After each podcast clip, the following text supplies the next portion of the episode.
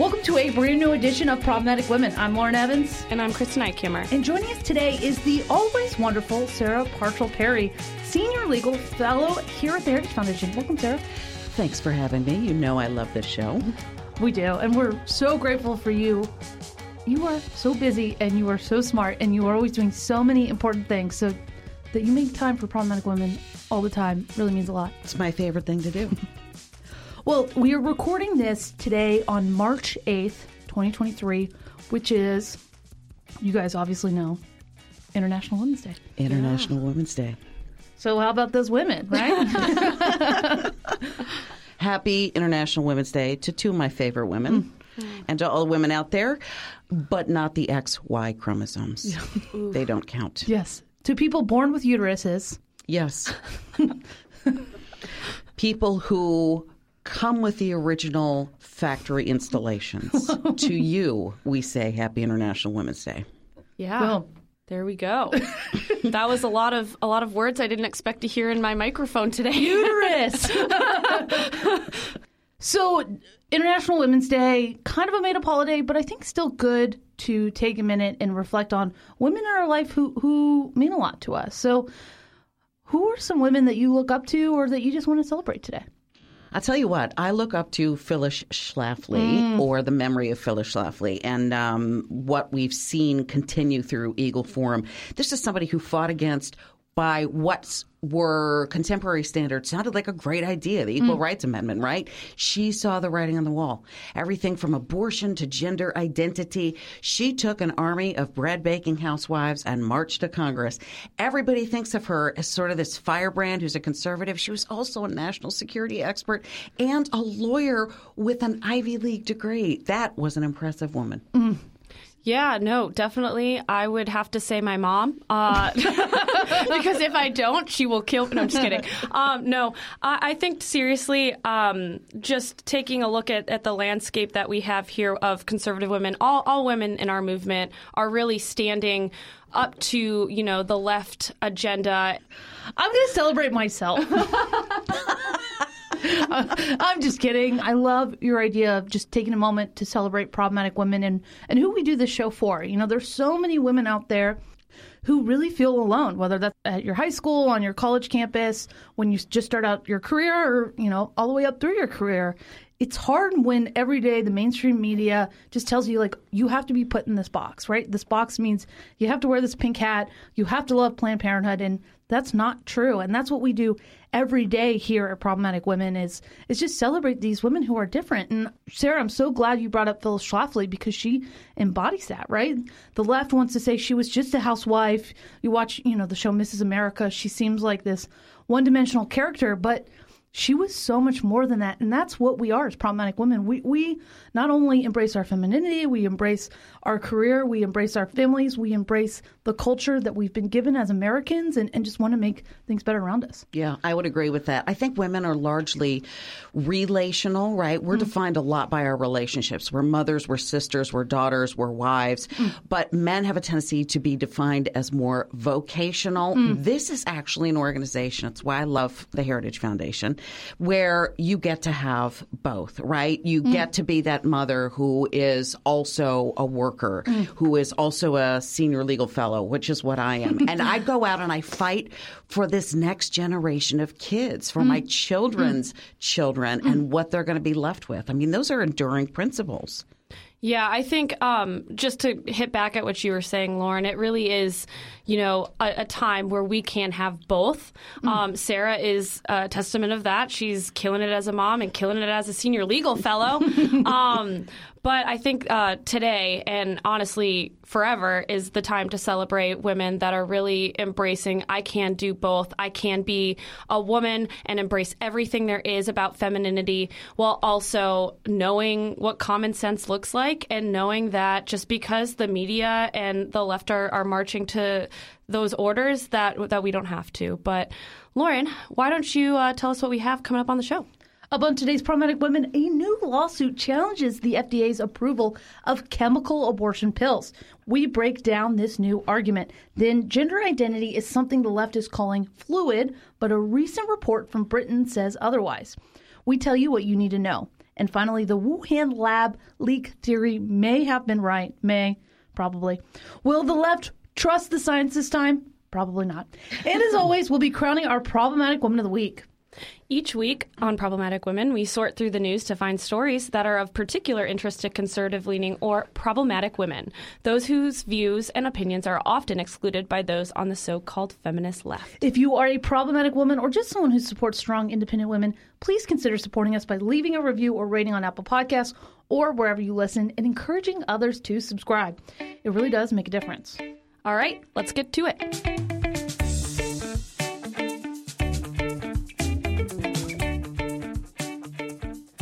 Abortion rights advocates in the Biden administration have sounded the alarm about the fate of a Texas lawsuit that argues the FDA never had the authority to approve the chemical abortion pill. In this first of its kind case, the plaintiffs argue that the FDA's accelerated approval process of the abortion drug ignored its own mission to protect public safety. Last year, our friends at the Alliance Defending Freedom filed the lawsuit on behalf of a medical association and doctors experienced in treating pregnant and post abortive women, saying that the agency chose politics over science. Sarah, can you tell us a little bit more about this lawsuit and the significance behind ADF's arguments?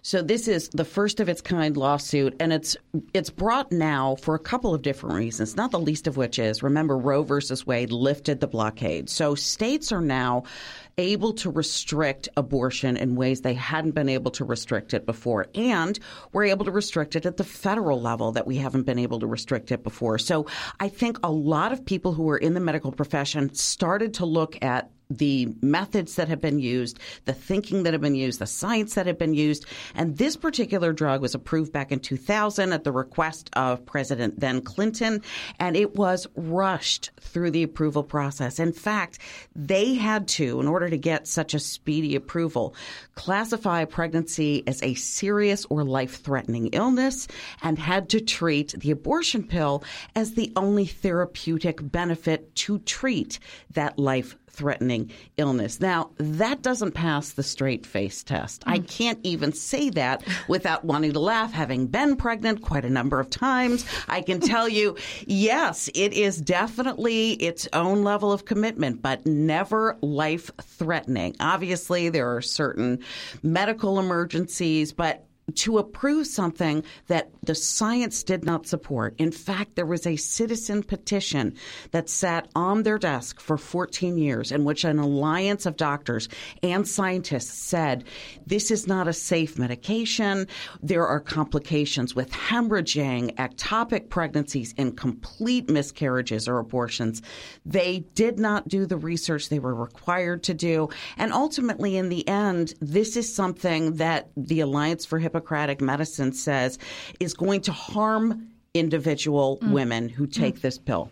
And it's not surprising because ever since the left kind of even saw the overturn of Roe versus Wade coming, right? And you could say that that wasn't last year. That's probably been five, six, ten years, right? They've been really pushing people in this direction. And they tell women, here are two pills, go home, take them, you'll experience mild cramping. And yeah. and, and that has always been a lie and right. and women go home and they have these really terrible bleeding they're on the floor they're they're dealing with the emotional aspect of going through an abortion and instead of doing that in a doctor's office which is already terrible they're doing that alone and, and the, the thoughts are just festering in their head. So we, we already knew that that part was bad and the left was trying to hide it. And so thank God for organizations like Alliance Defending Freedom and all these associations standing up and saying it's not even that that's bad. It's the the drug itself is being misused and it's really scary that the FDA is covering it up and, and pushing this on women. Well, to put this in perspective, all American abortions, about 50% of them are actually performed by chemical abortion, mm. but chemical abortions are six times likelier than surgical abortions to result in complications. Mm. So wow. we're seeing these horror wow. stories about women hemorrhaging to death or ending up with sepsis or ectopic pregnancies because they're not overseen in physicians' offices. Mm. Thank you, COVID. The Biden administration loosened restrictions with the FDA, and now women didn't even have to go for a follow up visit. Mm. They were strictly allowed to take these in the privacy of their own homes and then would end end up in emergency rooms later. I think what's scary too is Planned Parenthood. I went and checked out their website with this drug in particular, and they said it's very normal to see large blood clots that are even the size of lemons and even tissue, uh, you know, come out as a result of taking these drugs. And to be honest, I would not know the difference between, you know, all of that. And I would not know the difference between hemorrhaging and having a normal experience if I were to take one of those. I can't imagine what these women go through, not only, you know, physically, but also mentally, because there's so much that you don't know and that they don't really prepare you with, but that they say it's okay that this is happening. And we're going to get an opinion on this any day now. We are waiting from this from a federal judge down in the Northern District of Texas. If the Biden administration wants to appeal, it has to go to the Fifth Circuit. Mm. That judge has been affirmed 90% of the time on appeal. And that means the only thing left is for the FDA and the Biden administration to go to the Supreme Court. So Wow. we'll see what happens. So, how long will it take to go to the Supreme Court? Will it be next term? No, it's very likely that if this is appealed this term, we'll see it on what's called the rocket docket, which means it I goes lo- I up. love that term. Right, so it goes up. It goes up very quickly on some kind of an emergency appeal, showing that there is a significant interest that requires immediate intervention. So we'll see how long it takes on appeal. And what will happen in the between if they say that this drug is, is not classified correctly? Will that um, be an immediate stoppage until the Supreme Court hears it? Well, they'll probably stop producing these in the short term. If the the declaratory and injunctive relief has been confirmed through Judge Kacsmaryk in Texas, what he'll do is he will temporarily suspend the approval of these drugs, which means that they can no longer be shipped across state lines. And there's another law that actually prohibits that anyway, but they can't be sold through pharmacies, they can't be dispensed through doctors' offices. So it'll definitely stop the clock, which is going to affect a lot of future decisions on the part of women.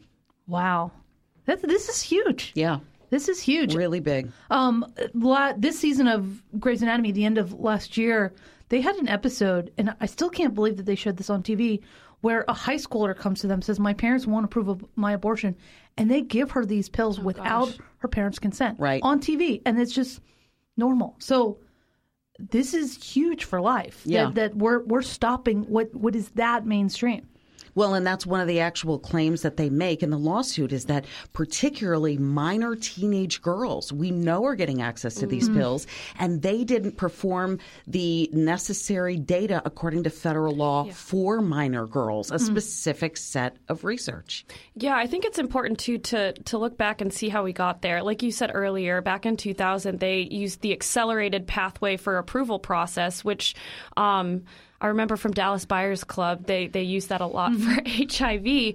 But in this case, um, what I found really interesting is in order to approve something as rapidly as as this type of medication, you're going based off of lab results, not real life results, meaning you're in controlled environments. Yeah. There's a lot of things that, you know, you're controlling for and you're making sure that, that variations don't differ in temperature and, and environment and all of that. But at that time, they hadn't been putting the research or the time into it. And it's just even now in the last few years, they're finally really digging into the post approval accuracy of their evaluation and, and working off of that. Yeah, this will be a significant lawsuit. Well, Sarah. Well, thank you so much for breaking that down. Sometimes the law jargon that you can pull out of your- your brain. So, I'm sometimes thinking like she could just throw any word in there and I'd believe her. You know? So, Oh, that my children were that way. Uh, but it's just a really important case to watch, one that you're not hearing anything from the mainstream media. Right. So, um, really glad that you can break it down for our problematic women listeners, and definitely recommend that, that you follow Sarah both on Twitter and on heritage.org, reading what she writes, because it's just really important to get the facts and, and know what's happening and how we can really protect life in America. So we're going to take a quick break, but before we do, I want to tell you about my favorite podcast, and that is the Kevin Roberts podcast. Dr. Kevin Roberts is the president here at the Heritage Foundation, and every week he sits down with a guest to discuss culture, politics, really anything between. It is so interesting and it is so fun. And I uh, recommend you go right now, Apple Podcasts, Google Play, wherever you get your podcast, look up The Kevin Roberts Show. This week's episode, he interviews Michael Pillsbury on the threat of China.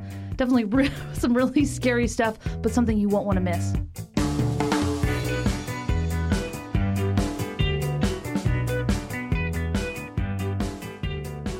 D-Trans Awareness Day is this Sunday, and it reminds us of just how politicized the issue of gender identity has become. And as states across the country begin to pass laws and medical guidelines that protect children from the potentially irreversible outcomes of transitioning, Europe is reevaluating gender ideology entirely. In a new report from the British Medical Journal, researchers describe transgender identity as a social contagion that is consuming an increasing number of American youth, citing that those identifying as transgender are more likely to have concurrent mental health conditions compared to those that are cisgender. The report goes on to say that guidelines for treating children that are gender dysphoric are not a settled science, and that so many so called medical recommendations lacked the data to support their effectiveness. Gender identity continues to remain a prominent issue in America as many parents remain concerned about schools' roles and their children's gender identities and its impacts on women's sports. Sounds like domestic terrorist to me. Ooh, yeah. but um, kind of insane findings out of Europe, you know, and, and very contradictory to what we're seeing in America. What do you guys uh, think of this study?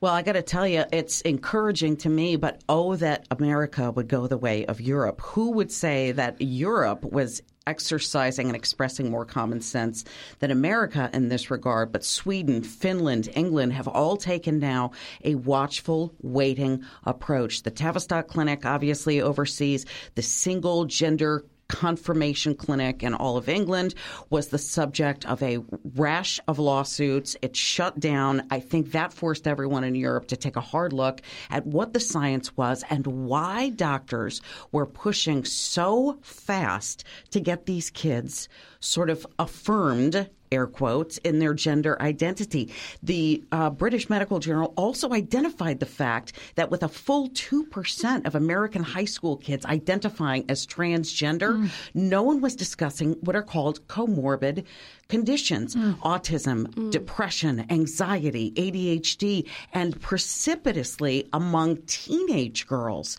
That 12 to 18, the rates skyrocketed. That's because girls, teenage girls are subject to peer pressure. It takes mm. one exposure on social media, one teacher dropping a few words, or one friend to go through a double mastectomy. And the next thing you know, the entire high school is infected. I've seen it happen. My daughter is in a public school. This is not being made up. We should take the exact same approach that Europe's taken. And it's not a new phenomenon. I mean, you look over the past 50 years, bulimia was a huge social contagion with right, young girls. Right. Um, cutting was a huge social contagion with young girls. Now this, it's it's these young girls want a way to get attention and they don't know how to do it, and they just see this and they see their their classmates like getting that special attention from the teacher or getting to leave early to go to doctor's appointments, and they're like, oh, maybe I'm special too, and I think. It's almost scary, A, that Europe is ahead of us on anything, but B, yeah. that, that it it took a study to see this. I think Sarah, you you nailed it. You see it as a mom every day, and I, I've heard other moms say the exact same thing of like, I see the girl after girl in, in my son's school or my daughter's school, and it's one after the other. And these girls aren't trans. These girls are just wanting to fit in. And it's scary that in 2023, this is how they think they need to fit in. Well, what we're using are drugs like Lupron, which are cross sex hormones, and they're actually used to chemically castrate prisoners mm. for for people who are convicted of rape. They use these for men to absolutely turn off the sexual development or the sexual function. We have not studied the effect of Lupron in prepubescent or pubescent populations of adolescent girls. It's unconscionable and it's nothing short of child abuse. Yeah, and I think what's interesting is in this report specifically too is it, it it starts with the affirmation, right? And the we're if they say this, we're going to validate that their feelings are that way, which I think largely to your point, Lauren, is why we're seeing this huge pouring of younger women, especially uh, into this movement. And it is scary because then it does lead to what you were talking about, Sarah, this permanent change in their bodies. And yeah. and there is absolutely no baseline for this. It's kind of like what we were talking about earlier with we're we're kind of seeing what happens as it goes. We're building the plane as we fly it, yeah. which is never never the safest way to do it. That's exactly it. Can you imagine if you made life altering decisions at 17 or 18 what you'd be living with right now? I, I mean, listen, I made all the right decisions at 16 or 16 or 17, but I don't know about anybody else. I, you know, I can't, my son, who is 13, almost 14, can't get a Tylenol without the nurse calling me and asking me for permission. My daughter had to have me present to get her ears pierced at 16. These are common sense decisions mm-hmm. because they have a tendency to change internal chemical composition, to be biological agents to alter physical appearance. And that's why, among other things, I am so incensed about this trend toward social transitioning mm. that we're seeing from teachers and school administrators cutting parents out of the picture. Well, and I think the problem is a larger issue with these professional societies of of teachers, and it's not the individual teachers. A lot of times, most of the time, that is the issue here. But they're they're telling teachers that you know better than the parents of your students do, so yeah. you can do all this behind your back. And you're right, Sarah. There all these important protections that we have on children. I mean, that's such a great point about getting your ears pierced. Yeah. What a mm-hmm. what a minor thing, you know. Like right. they they can always close up. Right. You know. Yeah but that they know that that's important enough to have a parent there for that.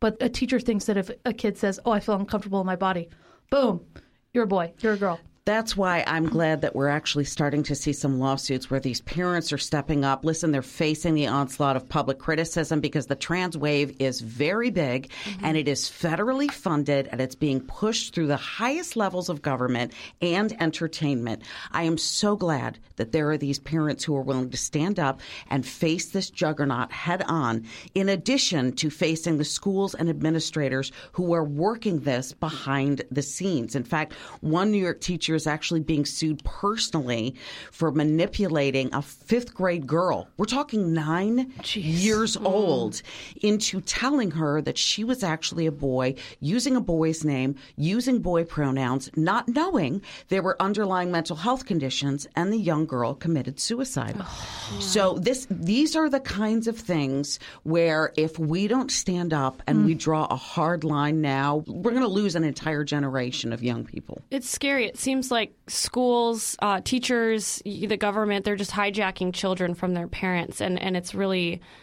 really terrible, but it's also very it gives me hope that parents are finally starting to say enough is enough. If you're going to have us, you know, give you permission for getting our, our kids' ears pierced, then yeah, we're going to not allow you to brainwash our children and make them feel like it's normal to, you know, think of themselves in a way that they're not. Right. Right, that's exactly it. And there's um, there are a couple of different lawsuits that are pending. Some of them have sued these teachers individually. Some of them has have sued the school district. A lot of these school districts have unwritten policies. They don't want to communicate this in writing because, of mm-hmm. course, in writing mm-hmm. can always be introduced as an exhibit in a lawsuit. they will communicate with each other offline, tell each other, listen, if these parents are not going to be supportive, and quite frankly, most parents all parents should not be supportive of a child who could have an underlying mental health condition being told that they are a different sex or can have a different name. If the parents aren't supportive, we want to make sure that these kids are in a safe,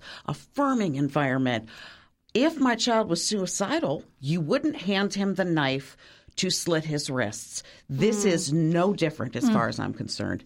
And they keep saying that, that argument over and over again. You know, a, a dead son is worse than an alive daughter or whatever you know the argument is.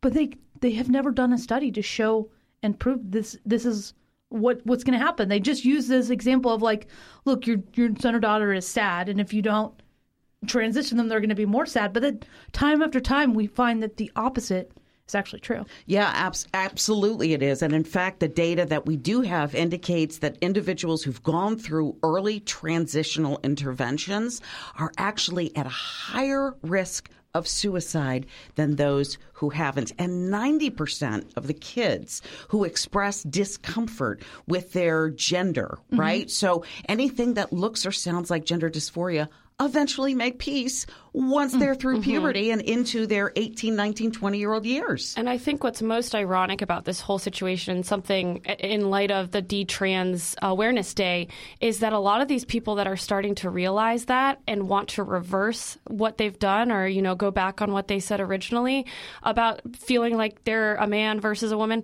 um, they're not being supported by those same doctors that were so willing to cut off, you know, body parts and, and go to the extreme for them to make them into a trans person. You know, I've heard people say that um, money talks. Well, in the trans juggernaut situation, money screams. Mm. And I think what we're seeing is this connection between the medical profession, insurance companies, big pharma, the government, and Hollywood. Not to sound like a conspiratorialist, but to sound like a conspiratorialist, the money changing mm. hands mm. to present a particular image and to then get the federal government to say the science is settled on gender identity, when in fact, we we've just seen a major hmm. European mm. study say, no, actually, it's very much not settled, mm-hmm. is to me something that we have to continue to push against. Mm. Yeah. And Sarah, I think you're 100% right. It, you really you follow the money, but I I think there's a third group of this that we're not calling out it strongly enough, and this is this group of woke Hollywood type elites yeah. who have no religion. So they see all these doctors and professional organizations and they're preaching, all we want to be is tolerant and make everybody happy. And so this is their religion. They want to see people feel good this second and they mm. glom onto this and that's too where a lot of this ad hominem comes together and then this this group of people who are in it for the money like like you said we're exactly right empower this and it creates this cycle where it pulls in people who sometimes have good intentions to believe that this is they're doing the right thing and all you have to do is is just stop and like look at the whole picture and you see exactly what you're saying of th- that we're harming our children and it doesn't matter what they feel like this second you know, it's interesting. We talk a lot about cultural Marxism here mm. at Heritage, and for for people who don't know sort of how to summarize that down into a nutshell, it's basically the destruction of all natural mm. order. Mm. I'm talking about the institutions. I'm talking about the identity of self. I'm talking about the nuclear family. All of the things that have been created that keep society, Western society, functioning optimally, that have made America su- a superpower, that makes families the primary order of society. All of those are right in the target with this cultural Marxism. Mm. And where they've gotten now is we can destroy the self. And if we destroy the self, we destroy everything else. That's just like the perfect way to put it. All right. Well, speaking of other ways that the government is gaslighting us, that's a pretty good turn, right, guys? That was that was actually superior. Yeah. New classified intelligence led by the Energy Department now concludes with low confidence, but some confidence, that COVID 19 was actually caused by a lab leak in China. While there's no complete government consensus, the change in judgment came as top health officials prepared to testify to the federal response to COVID 19 the Energy Department joins the Federal Bureau of Investigation in saying that the virus likely spread via a mishap in a Chinese laboratory. Four other agencies still judge that COVID 19 likely resulted from a natural transmission and two are undecided. So, I mean, I obviously your jaws are on the floor. Uh-huh. You're you're both flabbergasted that the government would uh, try to gaslight us, right? Wow, shocking. you remember all of that? Everybody's got to slow the spread. Everybody get your masks on. Everybody needs the vaccine. Listen, COVID was very real. Mm. It was very affecting for a lot of American families. I don't know anybody who wasn't specifically and personally affected by it. But here's what we do know we got a lot of misinformation from mm-hmm. the government, and we know now the government was working with social media to throttle back mm. all legitimate questioning of their line, their talking points on the COVID leak. Now we're discovering shock and awe, it wasn't a wet market and bat soup mm-hmm. in Wuhan. It was the Institute for Virology, which is what many of us were saying all along. And I think regardless of the confidence level of the Department of Energy, you know, what makes it significant that this is coming from them? Well, first of all, classified information, so we don't know exactly what that says. But the FBI, uh, their level of confidence was moderately confident, and they've Right. got access to a lot of classified information. So I can only imagine if all eight agencies had that level of info. What they would be saying. Um, most of them are, you know, thinking that it's the natural bat soup situation. I'm not buying it.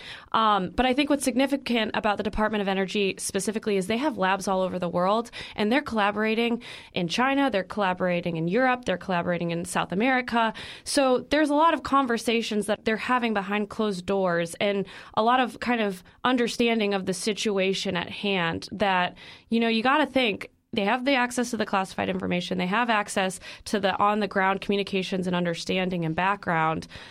There's got to be some truth to the some level of confidence that it wasn't from the wet market. So I'll be interested to see um, what happens, what comes of the uh, House hearing on the COVID pandemic today, because they've called Dr. Robert Redfield, who is the previous administration's director for the CDC, and they've also called Paul uh, Auwaerter, who is a professor of medicine at Johns Hopkins. Both of them, I'm, I'm going to be very curious as to what they say. The fact that these agencies are split on their talking points.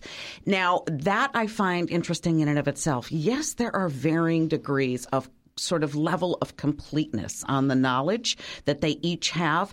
But I'm going to tell you the Department of Energy has access to information that to me makes me sit up and take notice. That is an agency very concerned with the operation, for example, of communist superpowers like China. They've been watching this from the start. I will be very interested to see what these doctors say today. It'll be interesting.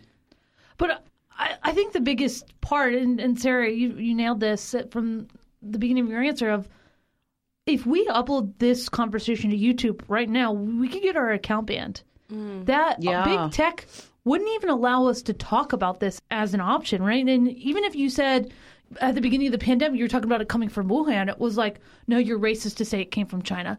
Right, For every right. step of the way, the government has tried to suppress speech on everything surrounding COVID that we had to shut down our entire lives for. Yeah. For two years, our children will never recover from the education losses that they've had over these two years. And every step of the way, they're like, you can't say that. You can't say that. And slowly they're coming out and like, oh, well, maybe we're wrong about this. Oh, well, maybe we were wrong about this.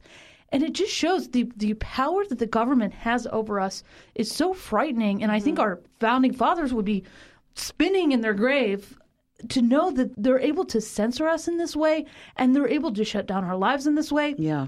And I think as we're getting out of this COVID era, I mean, think about just over a year ago here in DC, we weren't allowed to go into restaurants or bars mm-hmm. without showing our vax papers. Yeah. That's how close we are, and that we have to, as Americans, come together and say, never again will we allow our society to be shut down in this way. Lauren, that's a great point. You were talking about the founding fathers sort of rolling over in their graves, how quickly we were willing to give up personal Everything. freedoms the freedom of movement, the freedom to be vaccinated or not vaccinated, the freedom to wear a mask or not wear a mask. And regardless of whether or not you were immunocompromised, you had underlying health conditions, it did not matter. The singular party line was everybody's vaxxed, everybody's masked, everybody stays home. Not taking into consideration that, again, we're the agents of our own health mm-hmm. decisions, mm-hmm. but a lot of us were willing to hand that over to the government and say, well, I guess if the White House says it, it must be right. Never again. I think if there's any note we can take from this, it's that it's okay to question authority. Mm. That's what the government ultimately functions best on. That principle of distrusting centralized power is one of the founding principles and responsible for documents like our Constitution. Mm. Yeah, no, I think there's just a lot going on in my head. I the everyone gets masked, everyone gets va- like that's just a propaganda, you know, poster in my head right Yeah. now. But I think what's also terrifying and what they're kind of uncovering in this hearing right now, or at least what I've seen, And also, we're, recording on Wednesday. This will release on Thursday. So the hearing right now actually happened the day before, just for everybody who's listening. yes, You can go back watch it. I know Heritage is is definitely clipping it. So look on our social media yeah. platforms. But basically, one of the things that they've uncovered so far is that Dr. Anthony Fauci was kind of keeping the CDC director, Robert Redfield, out of the loop for a lot of this. There were emails that weren't sent to him. So having a healthy distrust in the government is just that healthy, right? Mm-hmm. Like, I think one of the biggest impacts and, and the most severe impacts from this, this pandemic was the the impacts it had on our, our professionals and our quote unquote experts. We have nurses. I have a friend that's an ICU nurse who is terrified of COVID because of the mass intake and the mass suffering that she experienced. She has a very different view on the pandemic than I do, but she has that because of her experience, and she was put in that experience due to the poor leadership of our CDC mm. and government as a whole. Yeah. Um, I mean, people literally lost loved ones without being able to say goodbye, without being able to hug them, without being able to do any normal thing. We were basically brainwashed into not grieving for our loved ones during that time. I think the most ironic thing out of all of this is that uh, Mayor Eric Adams of New York City yesterday, Mayor Eric Adams of New York City earlier this week came out and said, that now people should not wear masks inside of businesses because of crime. people are using it to get it, so they're not recognized. I mean, you, you hate to laugh, but this is where, you know, I, I talk about, and I, I cribbed this from um, a different scholar, but this is kind of like that regressive liberalism. It's like when you can't toe the party line and you produce more and more and more and more and more conditions and more victims and more criteria, ultimately you're going to get to the point where you're you're eating your own tail on this, right? Yeah. And that's, I think, where we are right now with the uh, masking situation. All right, well, we're going to take one more quick break, but we'll be right back.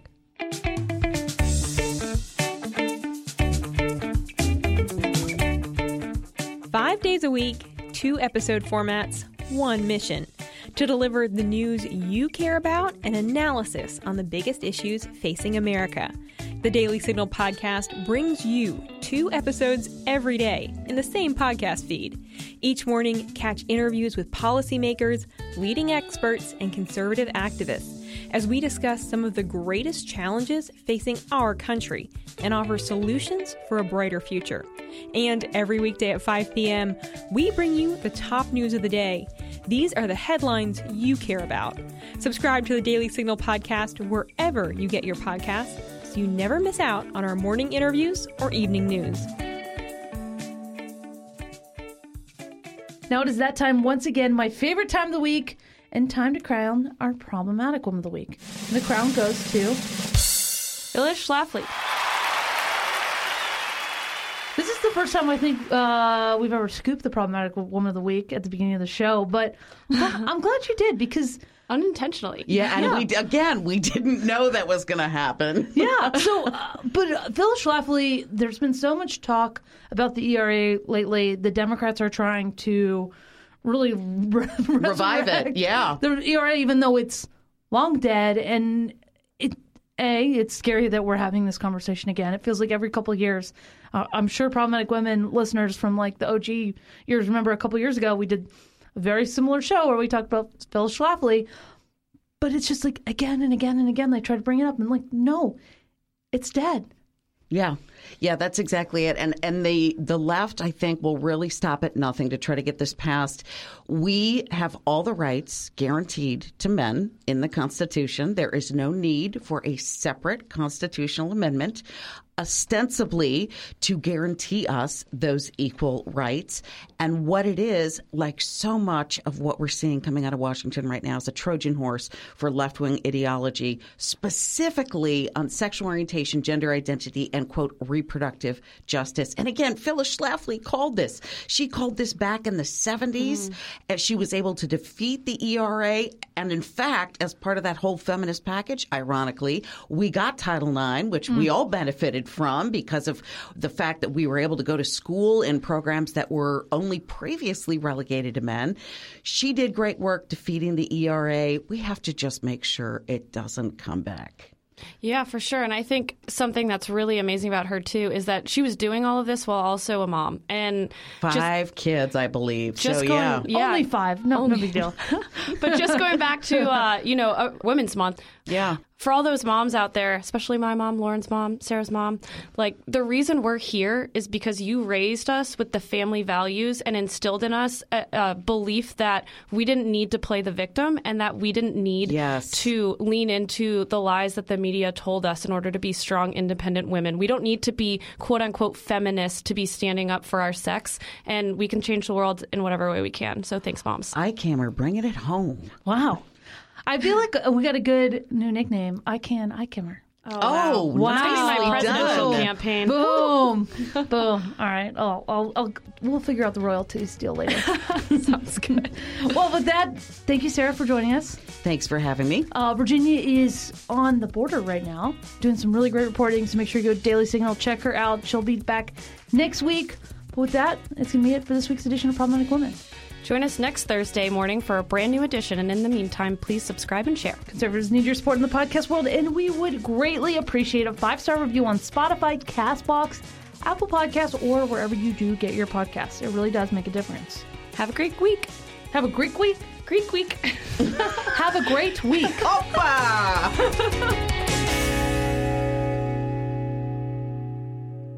Problematic Women is brought to you by more than half a million members of the Heritage Foundation. It is a product of the Daily Signal produced by Lauren Evans and Virginia Allen. And be sure to follow Problematic Women on Instagram. We produce Problematic Women in remembrance of our dear friend and former co host, Bre Payton.